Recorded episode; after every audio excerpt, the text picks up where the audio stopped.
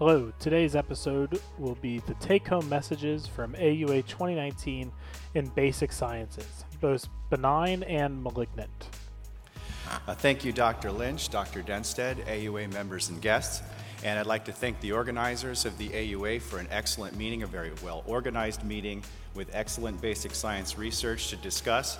This has become quite a Herculean task in recent years to give highlights and, and um, take home messages as the quality of basic science research and the amount of high quality research continues to increase at the AUA. We had 10 poster or podium sessions at the AUA on basic research benign um, this year. Um, in addition to those sessions that focused on stone disease, BPH, stem cells, infections, urodynamics, and fertility and function, in addition to that, we had the SBUR afternoon breakout session. Uh, the AUA Office of Research and the SBUR co hosted a basic science symposium on signaling networks. Uh, and the AUA office also hosted the Early Career Investigators Showcase, which was outstanding, as it always is. And the Rock Society is meeting right now. Uh, much of that work is also basic science uh, on kidney stones. Now, the overall arching theme through research at this meeting follows a typical kind of theme that one might see for basic research. There's a clinical need for patients. Researchers then develop models expand the resources available, and then apply them to discovery, and ultimately, we all hope to apply to patients for their treatment. I'd like to emphasize this center section of this theme because it truly was outstanding this year at the AUA. A lot of this model development and the application development of resources to be used by across the field of biological research within urology has been handsomely funded by high NIDDK investment through the through the form of individual grants, but especially through the development of the O'Brien Centers and others. And mechanistically, the themes of this meeting seem to fit into categories that involve cell lineage, cell to cell communication, host to microbiota interactions, metabolism, and aging. So, if you start with stone disease, for example, outstanding models are being developed for nephrolithiasis in uh, fruit flies, Drosophila. Um, here's a model from Katie Al et al. in, on Ontario um, in which they've developed a way to use the fruit fly to develop, uh, to, that, that develops stones. Uh, and they use a gas immobilization so that they can image the stones properly and then study the interactions and different compounds that may interrupt those interactions for stone formation. For example, they continued their work with the work of E. coli on urolithiasis in the fruit fly in, by Biasevich et al. In a few posters later, it was truly excellent work. The microbiome played a big role in stone disease this year at the AUA. Um, Dr. Wu and Dr. Miller both investigated with excellent posters, very well received within the stone disease basic science sessions. And beyond the microbiome, uh, the Chang group out of Rochester studied the role of the androgen receptor in inflammatory signaling in stone formation. I'd like to highlight Victor Conella from the Williams Lab at Indiana University, who presented in the session as well as in the Early Careers Investigator Showcase on his excellent role identifying the proteome within stones, calcium oxalate stones specifically, and how diverse the protein population is within those stones, something that many of us had no idea about. And going on right now, as I had mentioned, the Rock Society is going on. I would very look forward to seeing what Kyle Wood has to say on obesity fitting into the theme of metabolism and the development of stones. And moving on to BPH, basic science. I'd like to highlight the work of Pittsburgh uh, that Laura Pascal has been doing. As many of you know, uh, the bladder responds to BPH, and a lot of the models that we have for BPH do not accurately predict this or recapitulate this. This is a model in which she developed in which they downregulated EGAT here and only in the prostate, and the bladder had consequences. The bladder had thickening, it had fibrosis, um, whether or not there was obstruction from the model or not. So, this is a great model that was developed that would be able to look at the, the inflammation, the inflammatory networks, the cell to cell communication, and thickening of the bladder from a pla- prostatic source, similar to what we might see in BPH. In addition to that, the BPH basic science session involved work from Dr. Shu, Dr. Yamanaka, and Dr. Strand. Um, the, the Shu and Yamanaka work focused on what is becoming um, the mechanism of, uh, that's hot in terms of BPH right now, which is the estrogen to testosterone ratio, uh, and Yamanaka in particular applying selective estrogen receptor modulators and treating that. I want to highlight what Dr. Strand has been doing at Texas because I think it highlights this concept of developing models and the development of resources that is so highly and uh, funded and supported by the NIDDK right now. Now, Dr. Strand has been identifying individual cell types associated with human BPH from his expansive uh, collection down at UT Southwestern. He's been collecting with Dr. Roehrborn down there. Now, they knew they had a fibroblast population, but what they didn't know until recently is that they had a 5 alpha reductase positive and negative population in their fibroblast. And it turned out uh, that one population, the positive, are those that produce collagen in the stroma of BPH versus the negative ones. This was then done into a collaborative group. This is the, the previous population in which they've been able to sort. And the collaborative group that's supported by the NIDDK as part of the O'Brien Center initiative, specifically the one at Wisconsin, in which they are comparing the cell type lineages uh, from the mouse to what is seen in the human. And sure enough, they're able to show that the 5 alpha reductase positive fraction of the stromal cells are collagen producing can drive fibrosis in the rodent model. It's a true correlative between the translational research between what came out of humans to the mouse, and then now the disruption back of that pathway to try to prevent fibrosis in the formation in prostates uh, in patients going forward. The O'Brien Center at Wisconsin also involves um, bladder work. Here's an example of a model that was developed as part of that in prostate, but Dale Bjorling has applied it to the bladder and found that microRNAs uh, might be useful in the disruption of bladder fibrosis. Work out of Korea and in Pittsburgh uh, continue a lot of this work looking at cell to cell interactions. That includes the interactions between the nervous system and the epithelium, as well as other resident tissue. Um, and, the, and, Dr. Birder's work with uh, and Amanda Johnson at Pittsburgh, uh, looking at mitochondrial damage as part of met- metabolism models, uh, finding out imp- very important uh, aspects of the biology through those models.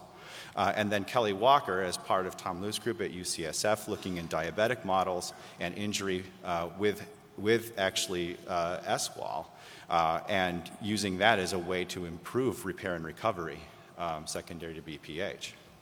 Beyond that, Luke Grundy from Australia has used E. coli infection isolates uh, to then, as sensitizers for nociceptors, identifying that remnants of infection that may not currently have to be there can promote nociception and, and pain. And I'd like to highlight Sarah Bartolone from uh, Laura Lamb's group at Royal Oak.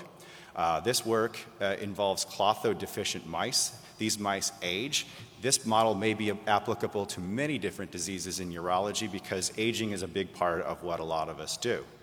And I would be remiss if I didn't highlight Dr. Nathan Tykocki's work. Nathan more or less stole the show with oohs and ahs yesterday at the Early Investigators Showcase in a way in which he can image rodent bladder's thickness throughout the bladder from top to bottom and then apply it for ways in which to disrupt it. A new investigator at Michigan State. I'd like to highlight in terms of infection and the corollary to pelvic pain, uh, Dr. Praveen Thumbikat's lab at Northwestern. Uh, Praveen's group has been identifying the signaling networks between the inflammatory cells that promote pain in the lower urinary tract during infection and inflammation. One of the ways in which he's been able to generate this model is through the CP1 bacteria, and it induces the type 2 cytokine response that promotes pain. One of the things that's very interesting and very insightful and very inspired from Praveen is using the type 2 cytokines, he developed a hypothesis that perhaps if we, uh, if we can use the type 2 effect, perhaps we can then trigger the immune system, kind of like in combination with immunotherapy, uh, to fight off tumors in a graft model. This is a benign section. I won't talk a lot about it, but I will tell you keep your eye on CP1 it seems to be acting a little bit like a BCG analog, but in prostate cancers in these preclinical models. Stem cells had a big presence, as they always do, and the typical elegant work that we would expect from the Damaser lab rose to the top. Um, they, they, worked with some exosomes as part of the secretosome from the injured stroma uh, of, uh, within kidney, um, and found that elements of that secretosome in exosomes uh, help repair following ischemic injury. Um, and then, in addition to that, Dr. Park out of Korea used exosomes from adipose uh, as a recovery mechanism uh, in erectile function following cavernous nerve injury. Now, speaking of sexual function and dysfunction, there was a lot of excellent work surrounding stem cells and cell to cell communication in that section as well, as well, including that of Dr. Yang, Dr. Van Horn out of, um, out of Wake Forest, and great work from Shelby Powers from Greenville. And finally, with fertility, uh, Dr. Hayden uh, from New York, the stem cell gene SOX2 is found uh, to be involved in infertility and Sertoli-only syndrome. And then I also would like to highlight the group from Rome, uh, the 25 hydroxycholesterol as a marker of sperm function from the fertility. Again, thank you for your time and this opportunity. On behalf of the AUA and SBUR and basic science researchers across the world, thank you very much. Thank you, and welcome to my hometown of Chicago. I hope you have enjoyed your time here at the AUA. Uh, the basic and translational research was well represented here at the AUA in 2019. This included over 150 moderated posters or podium sessions related to both the basic science or translational research and cancer. Uh, key highlights of this meeting were the Urologic Oncology Research Symposium on Metabolism and Cancer with an excellent keynote by Dr. Max Loda uh, the Society for Basic Urologic Research and to the Society for Urologic Oncology joint session, as well as uh, Dr. Arya Alumi's uh, great talk on the highlights of urologic oncology research.